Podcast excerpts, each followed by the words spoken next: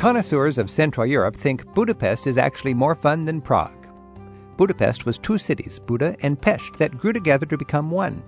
Just over 1100 years ago, the rampaging Magyar people settled on Buda Hill. This has been the capital of the Hungarians ever since. And just over the Danube River, the town of Pest, which is the Slavic word for oven, has long been appreciated for its mineral baths. While the city has always been hot geologically, today it's hot for travelers too.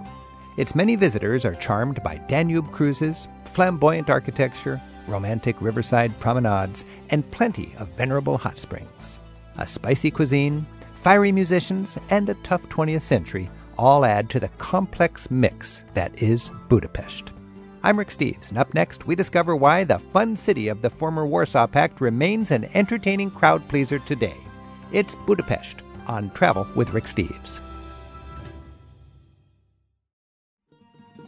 This is Travel with Rick Steves, and I'm Rick Steves. And today I'm traveling with you to Budapest, the capital of not only the capital of Hungary, I think it's fair to call it the capital of Eastern Europe. It's a city of nuance and paradox, cosmopolitan, complicated, and challenging for the first timer to get a handle on. But seasoned travelers enjoy this grand city more with each return visit. Though Prague and Krakow have more romance and more tourist crowds, travelers in the know find that Budapest might be Eastern Europe's most fascinating and rewarding destination. I have with me today two guides from Budapest, Levant Nagy and Etelka Parine Barets. Sorry for that, but this is a complicated language. We'll learn more about that. Thank you both for joining us. Thank you. Thank you for the invitation. We'll go first names. Itelka and Levant, right? Leventa, yes. Leventa. All right. And uh, Etelka, you are a school teacher in high school in Hungary, You're Yeah. teaching English and Russian. English and Russian. Actually, I am teaching only English from 1990. Uh, before 1990, I was teaching only Russian. So the demand of, of learning Russian dropped out Dropped- after yes, 1990. I'm really sorry for about it because I love the languages and I love the cultures of different people. Yeah. Whenever I have time to practice the languages, whether it's English, Russian, German, I stop in the street or on the marketplaces and I start conversations and invite people into my house even if we make uh, friendships. If you connect in Russian. yeah. I remember when I was traveling in, in Hungary back in those days, and uh, the very popular Russian phrase was, I forget exactly, Ya glub glub Gorbachev. Я люблю Горбачова. What does that mean? Uh, I love you, Gorbachev. I love Gorbachev. So we, we have I heart whatever in our in our bumper stickers and so on all across Eastern Europe. It was Ya Glub Glub Gorbachev. Lublu Gorbacheva. Yeah, well, that was a long time ago. It seems like now, and half the people you meet in your travels throughout Central and Eastern Europe, they have no living memory of communism. It's been a long time, and there's been huge changes. Thanks for joining us, and we won't be speaking Russian in this interview. We'll be speaking English, and, and your English is beautiful. And Levente, you've got a different story. You spent your first 25 years in Hungary, and then what happened? That's right. I uh, I grew up on the Buda side of Budapest, and uh, after 25 years, I decided to see another part of the universe and wanted to see New York City in particular. And, this was like so- two years after freedom or something, and you had the Um, opportunity to go. That's right. It was in 1990. Actually, we could have traveled sooner. Hungarians were allowed to travel. So Hungarians were more uh, free to travel than much more your so. Eastern yes, neighbors. Yes, a lot of my friends had been to the United States by then. What uh, prevented us from being able to travel more to the West was just uh, purely monetary, whether we had the funds to. U.S. dollars in particular. Now, every time I see your last name, it's Nagy, N-A-G-Y, but pronounced Naj. Correct. I think of Imre Nagy. That's right. no I- I just- relation whatsoever. And, and Imre Naj, to me, he was a very charismatic and inspirational, courageous leader when Hungary was trying to get a little freedom from the Soviet Union. Is that right? right, right. Give me a little thumbnail thing about Imre Nagy. he was a revolutionary. He was a very cautious person in the beginning, and he was the leader of the opposition movement during the 1956 revolution. And there's a huge gamble uh, when the Russians came in and took over um, or enforced the previous occupation. He was tried and hanged, unfortunately. Yeah, he had an And- inglorious ending, didn't he? They really wanted to make a point to yes, discredit yes, him. it's- it's just awful, awful. He was buried um, in an unmarked grave in the outskirts of Budapest. Um, but my last name is yes, it's, it's a very common Hungarian last name. But courageous people like Imre Nagy back in the 50s would have maybe planted a few seeds that would sprout into more viable freedom movements later on. Oh, definitely so. In fact, after the revolution, I think the Russians handled Hungary very differently from the rest of the Eastern blocs, and they let us travel more. Um, they were always very careful with Hungarians. As long as they Yeah. knew we had enough to eat, And uh, That's quite a compliment to the people of Hungary, I think. I would think so. They respected so. you. Yes, small nation. It's you know. fascinating to read about that uh, 1956 uprising that you had. Now, in the 80s, you were into music in Budapest, is that right? Th- that's right. Yes, I was working for uh, an English-Hungarian joint venture promoting rock and roll business. in the 80s, in, in communist Hungary, basically. That's right. Now, when I go to uh, dance places in Eastern Europe in this century, there is actually kind of a retro movement where you have disco music from the Warsaw Pact in the 1980s that has really political themes. Tell me a little bit about that. There were some bands that had the lyrics were a little du- double entendre, double, double meaning. Was it a powerful voice politically, the popular music, or was it all? You know what? I I think that uh, the Hungarian character is just uh, tend to be so cynical that I thought a lot of these were not really powerful or or encouraging. More so the complaining type, but it still got the message across. I think. I'm so fascinated by this whole story because to me, to travel in Hungary and, and Budapest is a chance to see a success story because now uh, you wouldn't hardly recognize Budapest today from, from just 20 years ago. And let's get it right. It's Budapest. Correct. And that historically was two different cities, Buda That's right. and Pest. And you said you grew up in Buda. On the Buda side, of course. So uh, were you proudly a Buda guy? Oh, absolutely. It's a little bit like uh, New York and New Jersey. Is that right? You have to be from the right side, yes. So what's the difference? Uh, Buda is the hilly side, more picturesque, uh, a little bit more yeah, white collar and and uh, historic, and uh, Pest uh, is a little bit less charming, more businesslike, and tends to be a little bit blue collar and. Well, no, get get a little more spirited in your in your distinction. I mean, why would you be proud to be from Buda? Not because it's hilly. Uh, no, it's just more traditional. It's more historic. Eh, to me, there's a there's a lot of history there. Okay. Like the main street, within a mile, there are seven churches. You know, it's just fascinating. And it's a, Pest is a flat, sprawling, it's a flat, commercial sprawling quarter. commercial. Yeah, So the commercial stuff's on the other side of the river, and Yes, the yes. stately churches and castles and right, history. and everybody would love to live on the Buda side, but no, higher higher real estate costs. absolutely. And actually, Pest is uh, consisted of three parts: Pest Buda and Óbuda.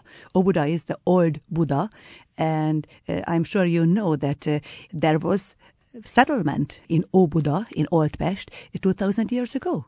Uh, That's right. the- it went back to Roman times. when really. went to Roman times, and the, the center of the settlement was Aquincum, Aquincum, and in the word aqua, it means water. Okay. So it shows that what a great water culture we have. How hot is Budapest? Well, you're on the Danube for one On one the thing. Danube, You're straddling yes. the Danube, Danube. and and they say if you dig down, you'll find hot springs. Yeah. That's right. Everywhere there's hot springs. Everywhere, just in Budapest, more than 100 springs, hot springs. And I guess it's just impractical to call the city Budapest Obud. so they mm-hmm. call it all grew together. And now, and it's not Budapest. no, Nobody it's Budapest. Budapest. In Hungarian, when you write the S, we pronounce S. And ah. when you write S and Z, we pronounce S. Now, when I go to Budapest and compare it to other cities, the, the river is more of a divider because it's such a big river at that point. So it, it kind of makes two distinct towns, and the bridges are massive bridges. I'm thinking of what's called the chain, you call it the chain, Chain bridge. bridge. Mm-hmm. This is like a like a giant bridge, and it makes me feel very small.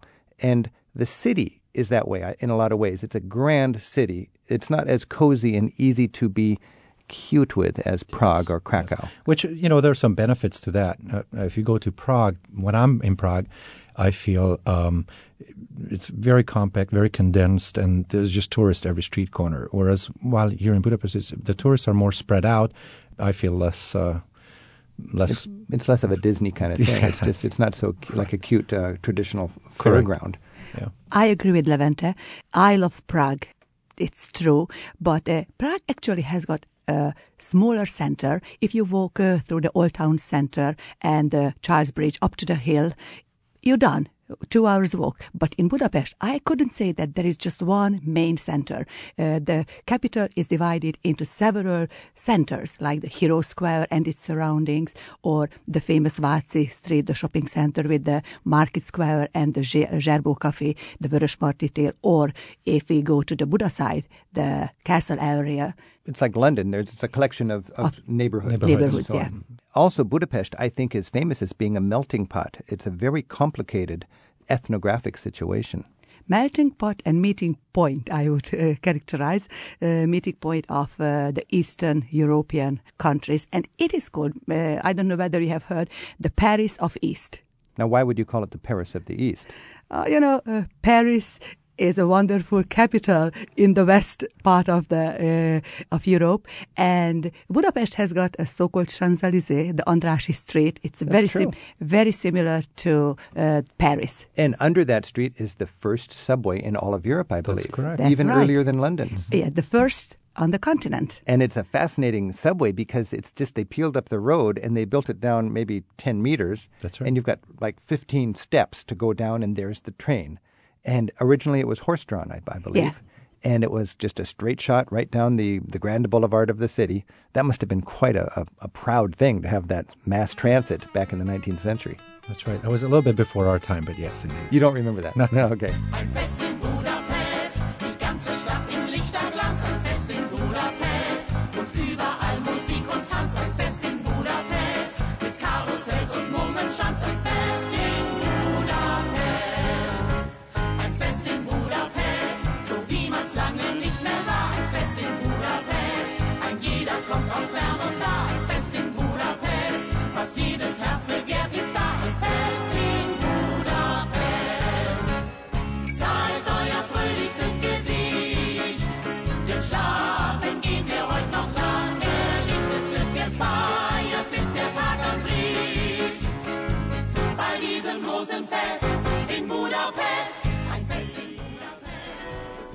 Here at Travel with Rick Steves, we think of our listeners as travel partners and offer lots of ways to participate. If you're feeling creative, send us a poem. Here are some original haiku we thought you'd enjoy from some of our traveling listeners. Maureen Mullen from Virginia Beach writes us this poem she composed about Venice. She whispers, Venice is sinking. She whispers as Vivaldi plays. Couples sway while the earth boat floats on water rising. Reaching for a hand firmly tucked away in pockets closed to a lover's grasp palazzos and pigeons, gondolas in moonlight, bridges that sigh. She wonders is Venice sinking? Or am I?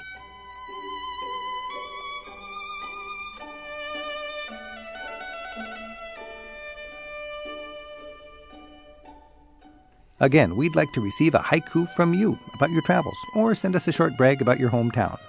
Look for details from our 15 Seconds of Fame link. It's in the radio corner at ricksteves.com. Italka Perina Barretz and Levente Nagy are our guests from Hungary. They share their enthusiasm for their capital city, Budapest, today on Travel with Rick Steves. They'll take your calls in a moment at 877 333 Rick.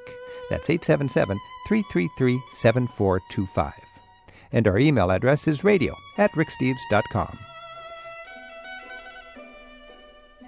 Don't forget, you can always add your comments to the feedback forum on our website. It's in the radio section at ricksteves.com.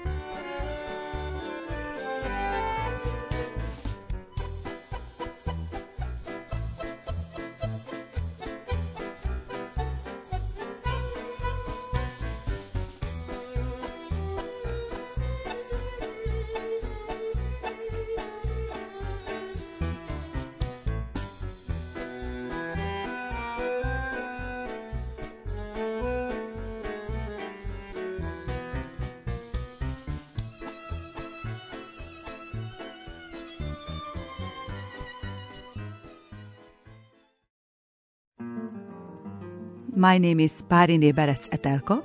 I am from Hungary, and I'm going to tell you a tongue breaker. Az ipafai papnak fapipája van, mert az ipafai fapipa papi-fapipa. In English, the priest from Ipafa has got a wooden pipe. Uh, and in Hungarian once more, az ipafai papnak fapipája van, mert az ipafai fapipa papi-fapipa.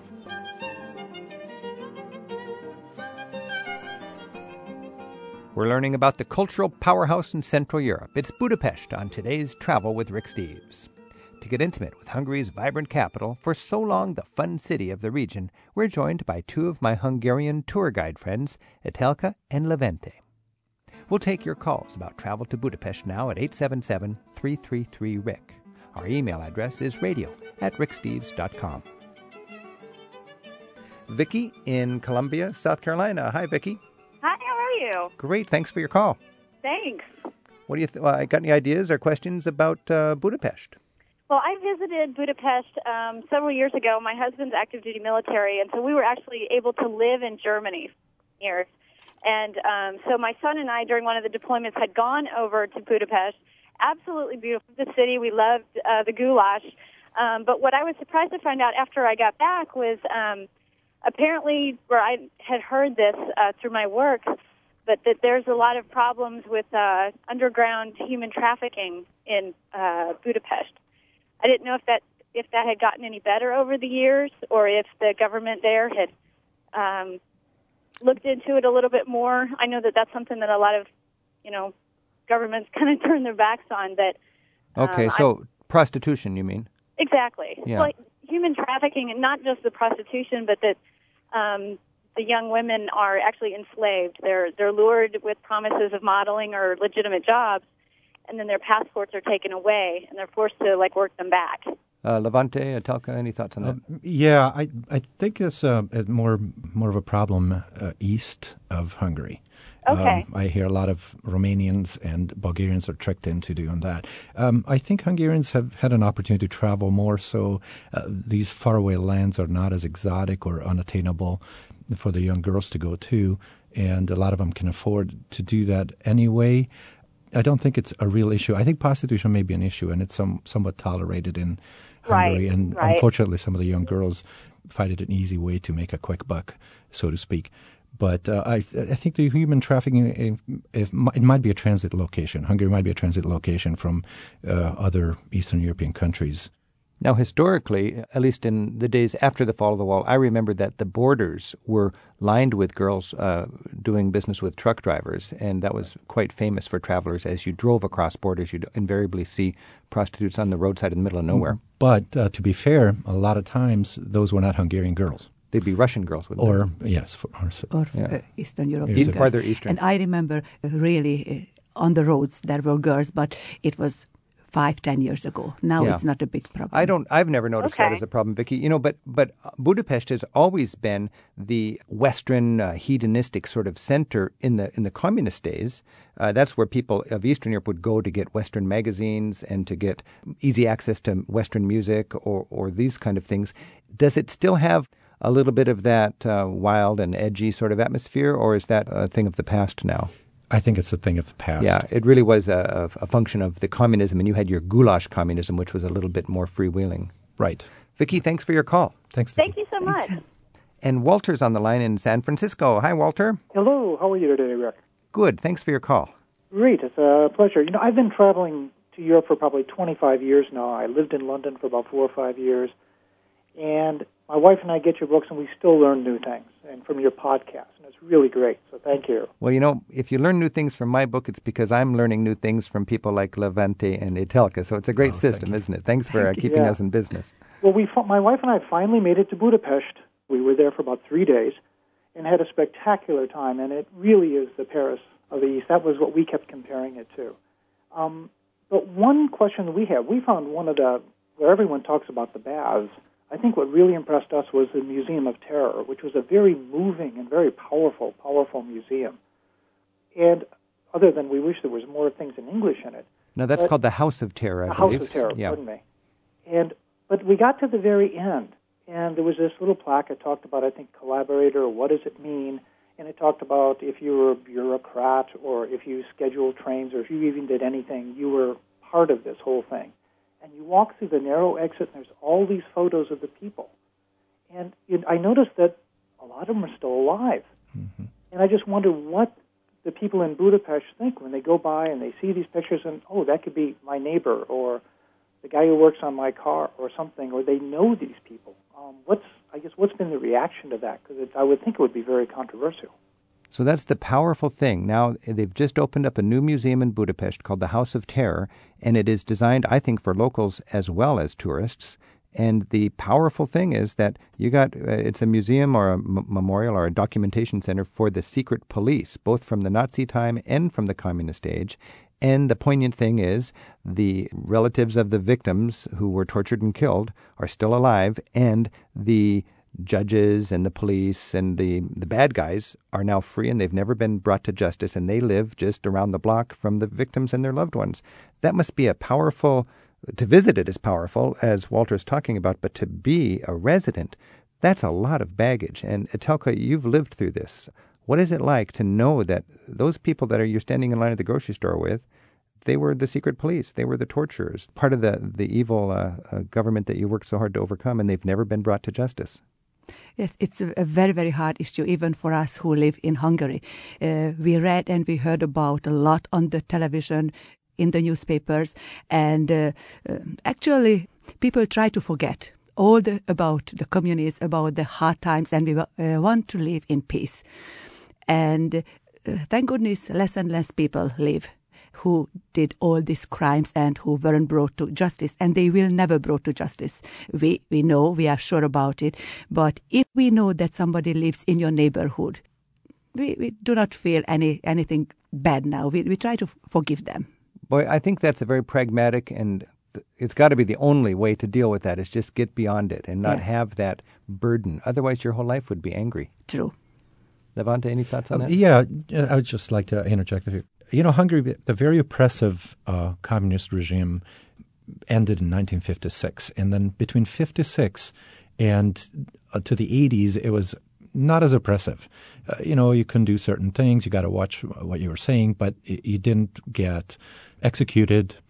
So a lot of times, yes, there are people who used to work for the secret police or counterespionage or some other entities of government. But Hungarians were not tortured in the 70s and 80s. And so you're saying that Russians, Bulgarian, and Eastern Germans would have had uh, had it worse? Oh, much worse. Really, much worse. Much clearly. worse. Much worse. Interesting, because my friends in Bulgaria, they have so much anger and fear in them. Uh, it goes way back to who was partisan and who was not before the war, even. And mm-hmm. those families are this way, and we don't talk to them, and these families are that way. No, you just had to watch what you were thinking in the 70s and 80s. Yeah. But then, like the mid 80s and on, just kind of phased out. So. And uh, Walter, we're talking about this House of Terror. Any other comments on the museum itself? Other than it, as you said, it's a very moving, very powerful place. Um, I was wondering when they were going to put a little more of the displays because there's so much going on with video and everything else in mm-hmm. English, or at least in some other language. You know, this is an uh, exceptional case because it really is designed, I think, for locals. And I was impressed by the place, like over the top. I just thought it was a three star site. I was I celebrated it, and I really found that if I invested in the audio guide, I had no disadvantage from language point of view. The English audio guide in a lot of these museums makes up for the fact that they've kind of wimped out on putting up the English on all the displays and so on. So you got to go with those audio guides. We'll do that next time. Walter, thanks for your call. Thank you. Thanks. Just two months ago, I took my kids uh, to Budapest to the House of Terrors because a film was made. You you should have read about by Andrew uh, Vajna about 1956 the Children of Glory.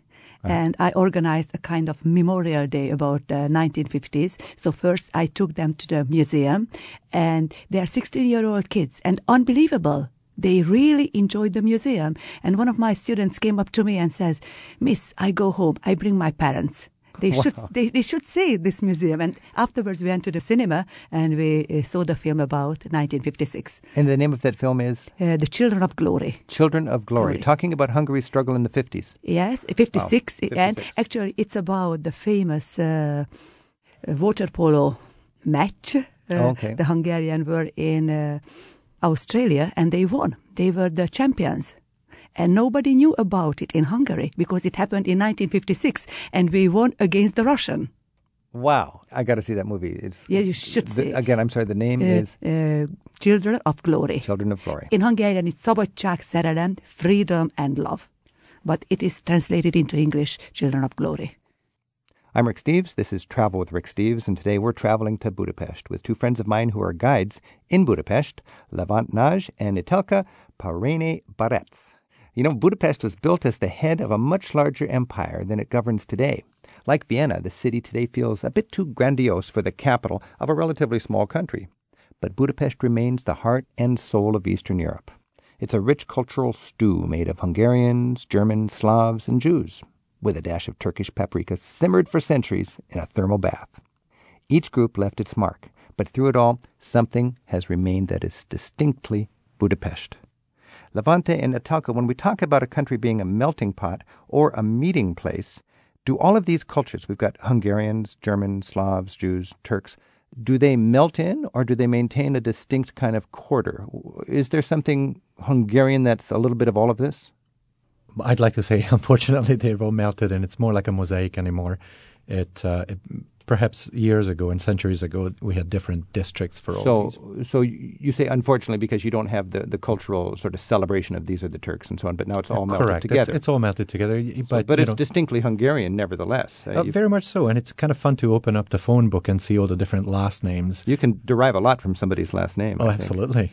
Absolutely. I had classmates from all kinds of origins uh, uh, German, Slovak, Romanian, Gypsy, Serbian, Jewish, and So people have assimilated absolutely. quite happily. Yes. I would say so, yes. Italka? Yes, they assimilated, uh, but during the centuries, we learned and we took over several new words and words from the Slavic language, German language, Turkish language.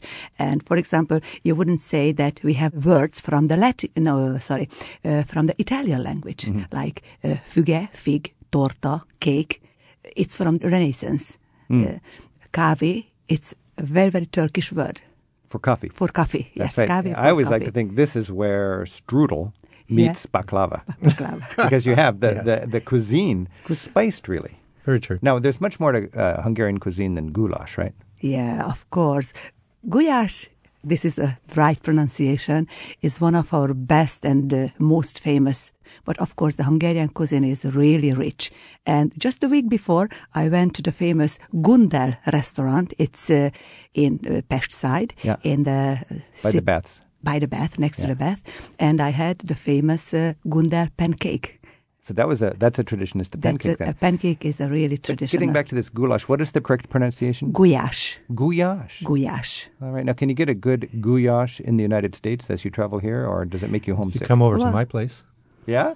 Well, I've got the ingredients, so if I cook, we will have a nice goulash. And what's So- the what's the secret, Levente, for your goulash? Well, it has to simmer forever. Is that right? You got to spend the whole day. Yes, there's no shortcuts because otherwise the flavors just don't don't melt Now, has, I think there's new regulations in the EU that requires people not to have their food sitting out a long time for hygienic reasons. Have you had to deal with that with your we do not cuisine? have problem with this. This is mainly in Poland for their traditional meal, but the goulash, we prepare it and we eat it. So no oh, problem Oh, okay. to now, store. You, you you let it simmer, Levant. And Yes. what about the ingredients? Can you get the proper ingredients here in the United And States? uh, yes, you can. You have to do a little bit of research. You have to go to uh, Whole Foods type stores, and um, you have to look for Hungarian paprika. You can't, you know. Uh, Is that right? Yes. There's a difference? Can't substitute. Oh yes. Oh yes. When you travel, Italka, what do you do to manage when you're so far away from home? Well, if I would show my uh, suitcase right now, uh, I could show you all the ingredients what you need to prepare a good goulash. I've got the paprika, not the hot, the sweet uh, édes. I've got special spices. It's called vegeta.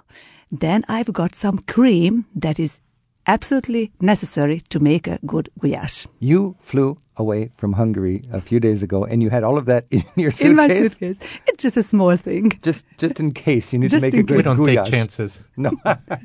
if I'm a tourist in in uh, Budapest or in Hungary, what should I, apart from goulash, what should I be sure to eat for the experience? I would highly recommend you the langos. Langos.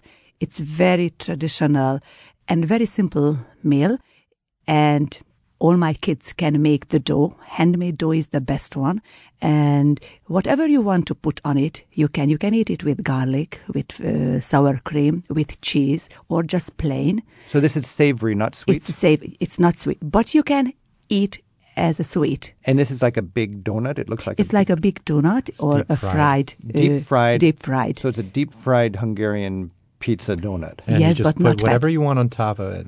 It's just delicious.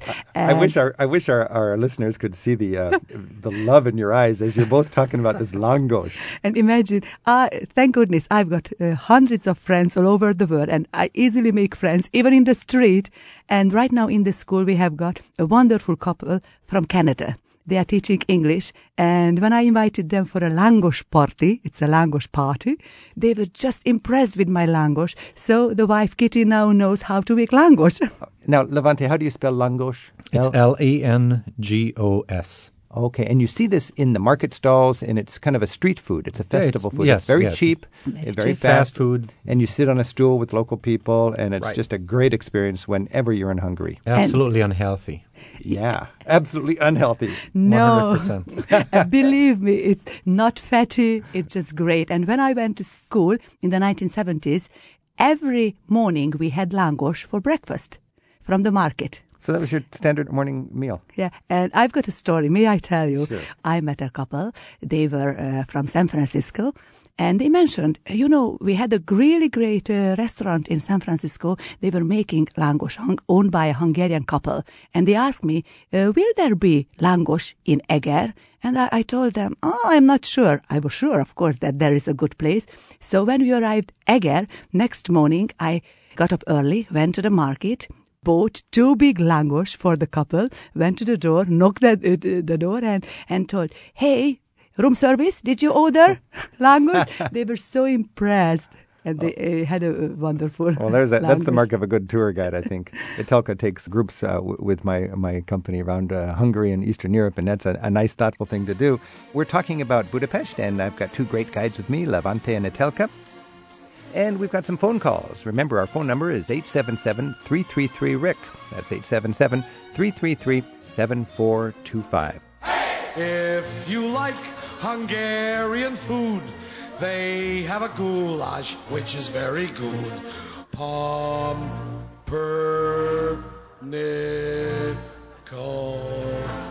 comes from Lithuania. Hasen Pfeffer comes from Pennsylvania.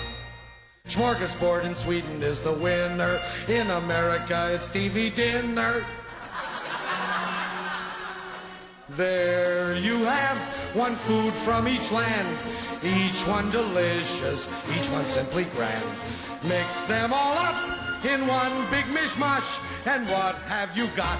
Hungarian goulash. Hey!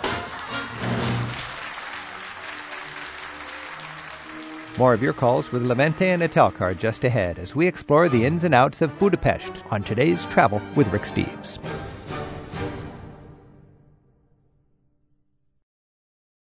This is Levente Nagy from Hungary, and I'd like to share with you the first lines of our national anthem. And is what it sounds like. Isten áld meg a magyart, jókedvel, bőséggel, nyújts feléje védőkart, ha küzd ellenséggel. Which means, in English, God bless the Hungarian with good spirit and abundance, extend your protective arm whenever they fight their enemy. Isten áld meg a magyart, jókedvel, bőséggel, nyújts feléje védőkart, ha küzd ellenséggel. Köszönöm. Kosanom, that's.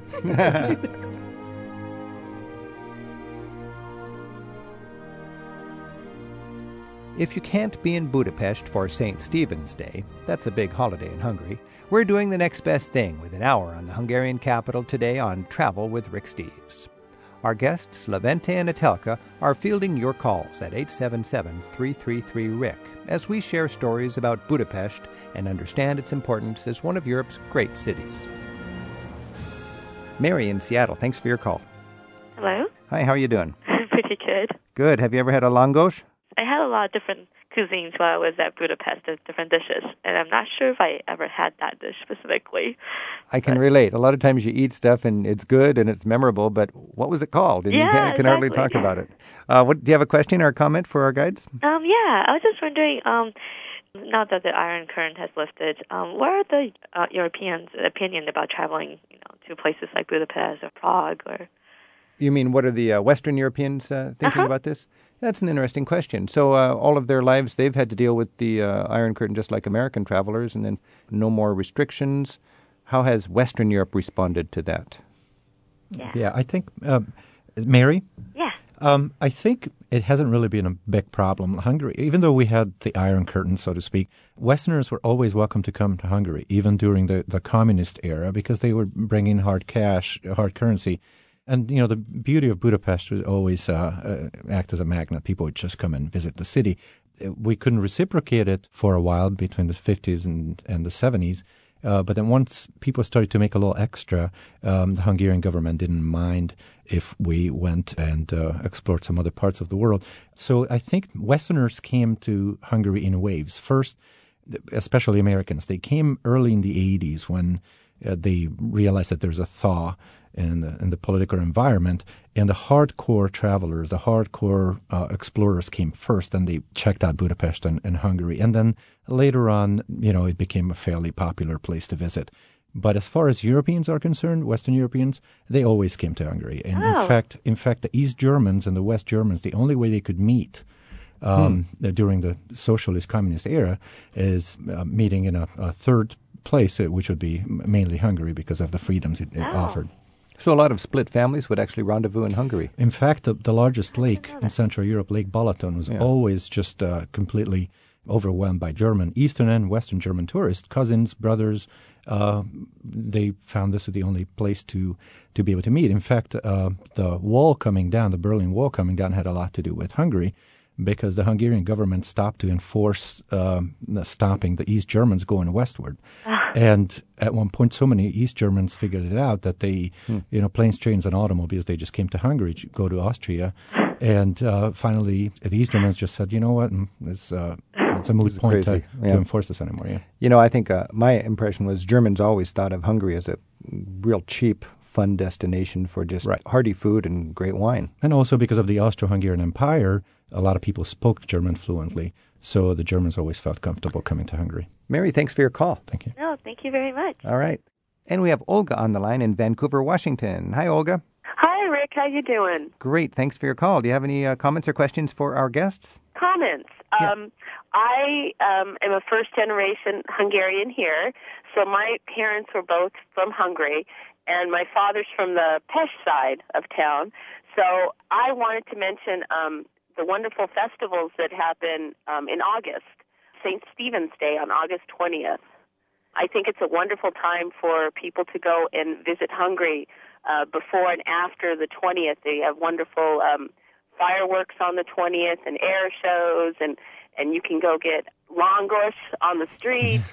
and they have folk dancers, and it's just a wonderful time to go. That's our Fourth of July. Yes. Oh, that, oh, that's interesting. So Hungary does have a Fourth of July, and it is August twentieth. yes. I mean, what you celebrate as yes, your national equivalent. Now, what is the? Why is that such a, a big day? What happened on that day? On the twentieth of August, this is we celebrate our first king István, Saint Stephen, mm-hmm. and this is the day of the new bread as well and this is the day of the Constitution. So it's a really great celebration with fireworks in the evening. All right. Good tip there, Olga. All right. Thank you. Hey, Olga, had, uh, can you relate to this langosh business? Oh, yes. oh, very much. I, I've been going back to Hungary since 1966. Wow. And um, I went back last summer with my children, and um, we went on a heritage trip. My father also joined us and um, every city we were in, there was always a langosh stop for the children, and they loved it. And we make it at home too. Now, what do you like to put on your langosh? Um, I like the garlic. the garlic, a big. That's garlic. probably the unadorned uh, purist's langosh is a garlic ga- langosh, I would imagine. If you need the secret recipe, I will let you know. Oh, thank you very much. The secret recipe from Metelka. All right, Olga, thanks. All right, bye bye. Bye now. Bye. And we have an email from Lisa in Winnipeg, Manitoba. And uh, Lisa writes As a person of Hungarian descent, I would love to know where the best spots are to visit within the country to learn about my heritage. Where are the Hungarian cultural and historical hotspots? That's an interesting question. There's a lot of Hungarian Americans, Hungarian Canadians. If they want to go back and connect with their roots, uh, any advice for them? Um, there are different organizations. They can do it within the U.S. I think the Mormon Church is very instrumental in it. I also think that people of Jewish heritage have their own channels to track their ancestry down. Uh, if you want to go to Hungary and do it yourself in Hungary, you have to at least know the city or township where your ancestors are from and the religion they belong to. And then you can go to the church, local church, and they kept very good records. Hopefully, they were not destroyed during the World War. and you could probably uncover or, or discover some distant relatives, and it'd be a wonderful connection in some town that would be completely untouristic Yes. in the countryside. hmm What a great, Yeah. what a great opportunity.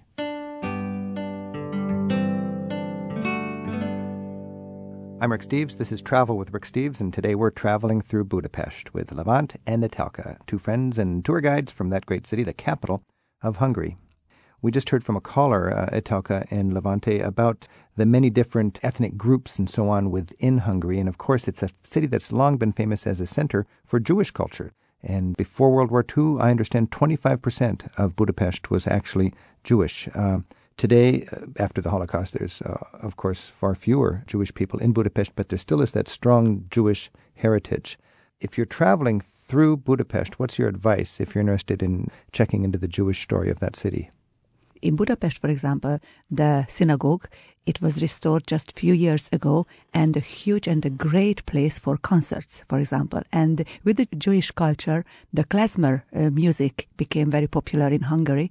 And uh, just three or four years ago, uh, when the restored uh, synagogue was opened, I went to the klezmer concert with my daughter. It was a present for her 21st birthday, and we just enjoyed. Just imagine thousands of people standing in the line, going into the synagogue, and we enjoyed the concert. Your American listeners will probably also want to know that uh, Tony Curtis was born in Budapest and uh, of Jewish heritage, of course, and he uh, donated a lot of money for the reconstruction of the synagogue. Now, this great synagogue, you walk in, and physically it feels like a church. And I understand it was Mhm, built yes. uh, in the 19th century when the Jewish community wanted to assimilate or be accepted, and they wanted to kind of put on a veneer of Western Christian kind of style. Of course, it's still a, a- a synagogue, no compromises theologically, but architecturally, it does look like a church. It's like a church. Do I understand that correctly? They did that as an attempt not to be discriminated against? Yeah. Uh, perhaps, but it, nevertheless, it, it is very spiritual, very beautiful inside and out. And just behind that is this, what do they call it, the Tree of Life, which Tree is a, Life. a memorial to the victims of the Holocaust. yeah. Oh, what a powerful! It's like an upside down menorah with uh, countless leaves, and on each silver leaf The is the name of a person who was lost. Uh, yeah. Correct. When you go to Budapest, you've got to check that out. It's one of the great, powerful memorials to remember one of the horrors of. And this is the second biggest synagogue in the world. Uh, after New York, I think this is the, and in Europe, it's the biggest one.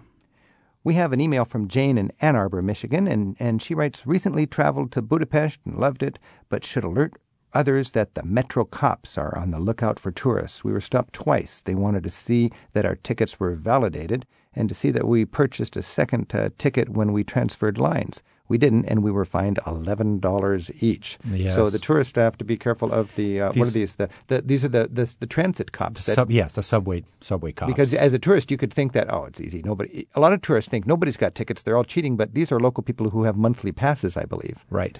Yes, you can get really fairly inexpensive monthly passes, and a lot of the uh, younger crowd who doesn't have that kind of money would rather spend it on something else. They get it from their parents. Oh, yeah, spend it on language. Um, these kids would just, you know, skip and not But pay. the cops know how to stop you in a way you can't escape. I mean, all of a sudden you're on an escalator going down, and there's two policemen at the bottom, and you can't go back up. And Right. it's just, hello, officer. Yes. Where's my ticket? Oh, I lost it. Yeah, right. So they don't cut you any slack. Uh, I guess the, the, the penalties are not going to put you in the poorhouse. No, but uh, you know, it, it, I think it's the embarrassment more so than yeah, the, than it's the just penalty. bad. It's just bad. And one of the one of the good bits of heritage from uh, the communist times, I think, is an excellent public transit system at an Yes, affordable it's price. Wonderful. It's really incredible. It's to wonderful. Get. My dad, who's 68, has never driven, doesn't have a driver's license, and my brother, who's in his 30s, has no driver's And license. it's not a political or an environmental statement. It's just, Oh, just, no, I absolutely. never got Just around to it. I mean, don't need it. my friends in Budapest, they swing through the city like um, Tarzan in the Perfect Jungle. You know, it's just great. Here's the you swinging from here to there and hopping off the subway and onto the trolley, and it's just a lot of fun from a traveler's point of view just to use that. Anita's on the line in Fair Oaks, California. Hi, Anita. Oh, hi. Thanks for your call. Well, you've pretty much covered everything I wanted to say. Well, hooray! Let's have a Um, langosh. I um, went visited Budapest last year um, in the springtime, uh, visiting my son who had, was going to school there for a year. So I kind of got to see it from a student perspective, that cheap student perspective. And it's really a, a wonderful place to go for for kids. He managed to master the the city wonderfully, and just some of the things that I think everybody should see clearly are the House of Terror and the and understanding the connection between the the, the communist, uh, the historical perspective of Budapest. Um, you did talk about the the one synagogue. There is another synagogue that's just down the street that's not open all the time, but they do take a tour, and it's it's being re- restored, and it has some of the most beautiful Islamic looking tile and um, stained glass. It's going to be beautiful when it's completed. It's lovely now. The one thing I think that my son said that was to us when we when he was sending us off is just he would point us in a direction, give us a map, and say, "Just get lost.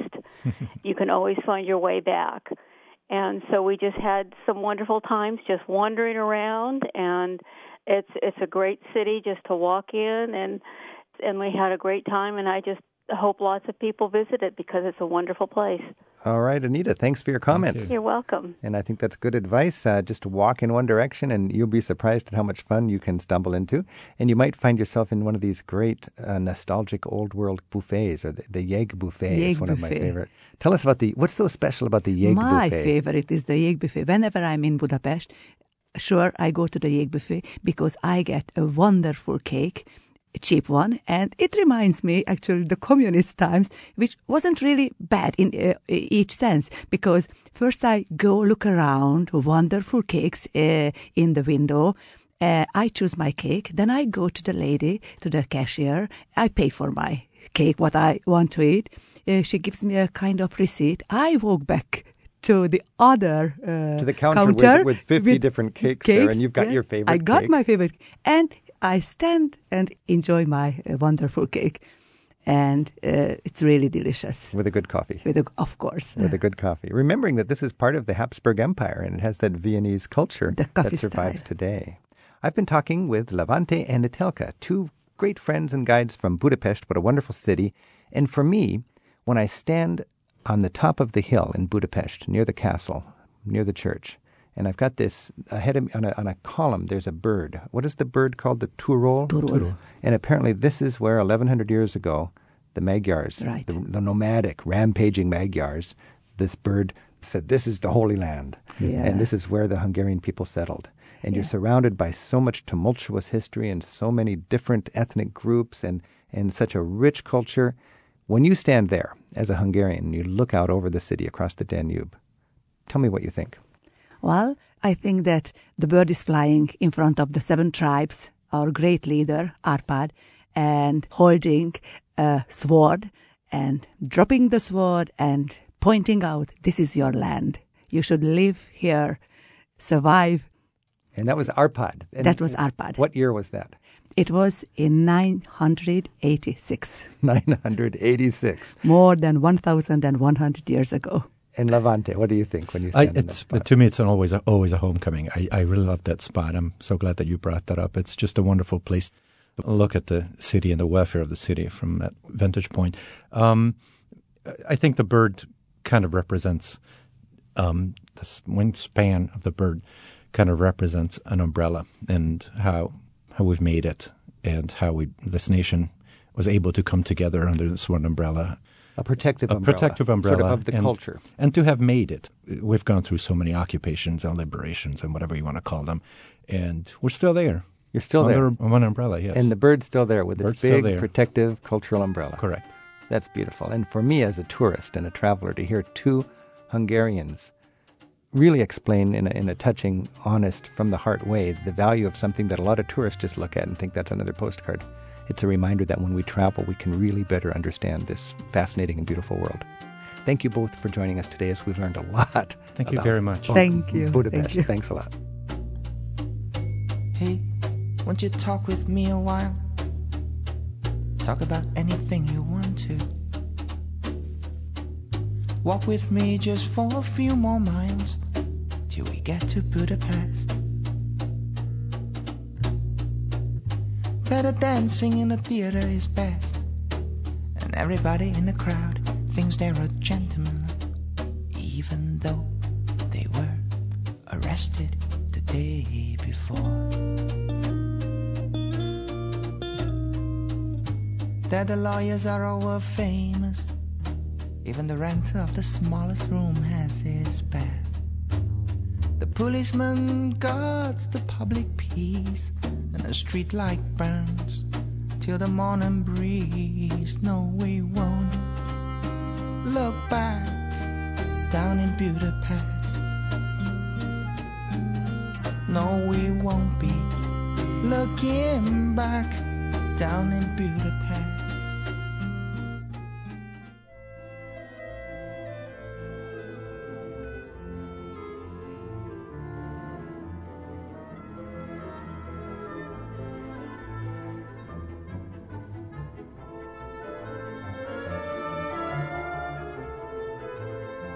Hi, I am Párindi Berecetelko. I'm going to tell you a Hungarian tongue twister. Répa retek mogyoró, korán reggel ritkán rikkant a rigó.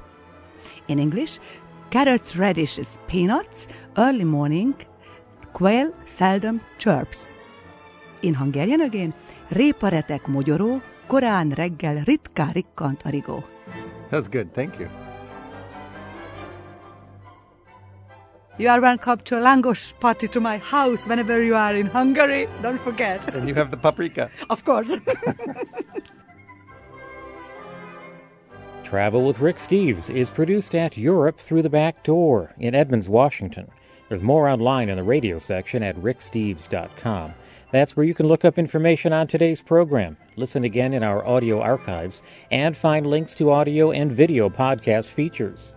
You can also submit your questions and comments for Rick from our website to be included on future editions of the show, or add your comments in our ongoing message boards. The people who help bring you Travel with Rick Steves include communication support from Robin Stencil and Rachel Unk, with technical support from Jonathan Lee. Our theme music is composed by Jerry Frank. I'm your producer, Tim Tattan. Join us next time as we travel with Rick Steves. Rick's weekly one hour radio program, Travel with Rick Steves, airs in more than 100 cities across the country. Listen to podcasts of past shows in the radio section of ricksteves.com. Rick's public television series, Rick Steves Europe, also airs throughout the USA. You'll find the latest on Rick's TV and radio work, as well as his guidebooks and his free spirited European tour program at ricksteves.com.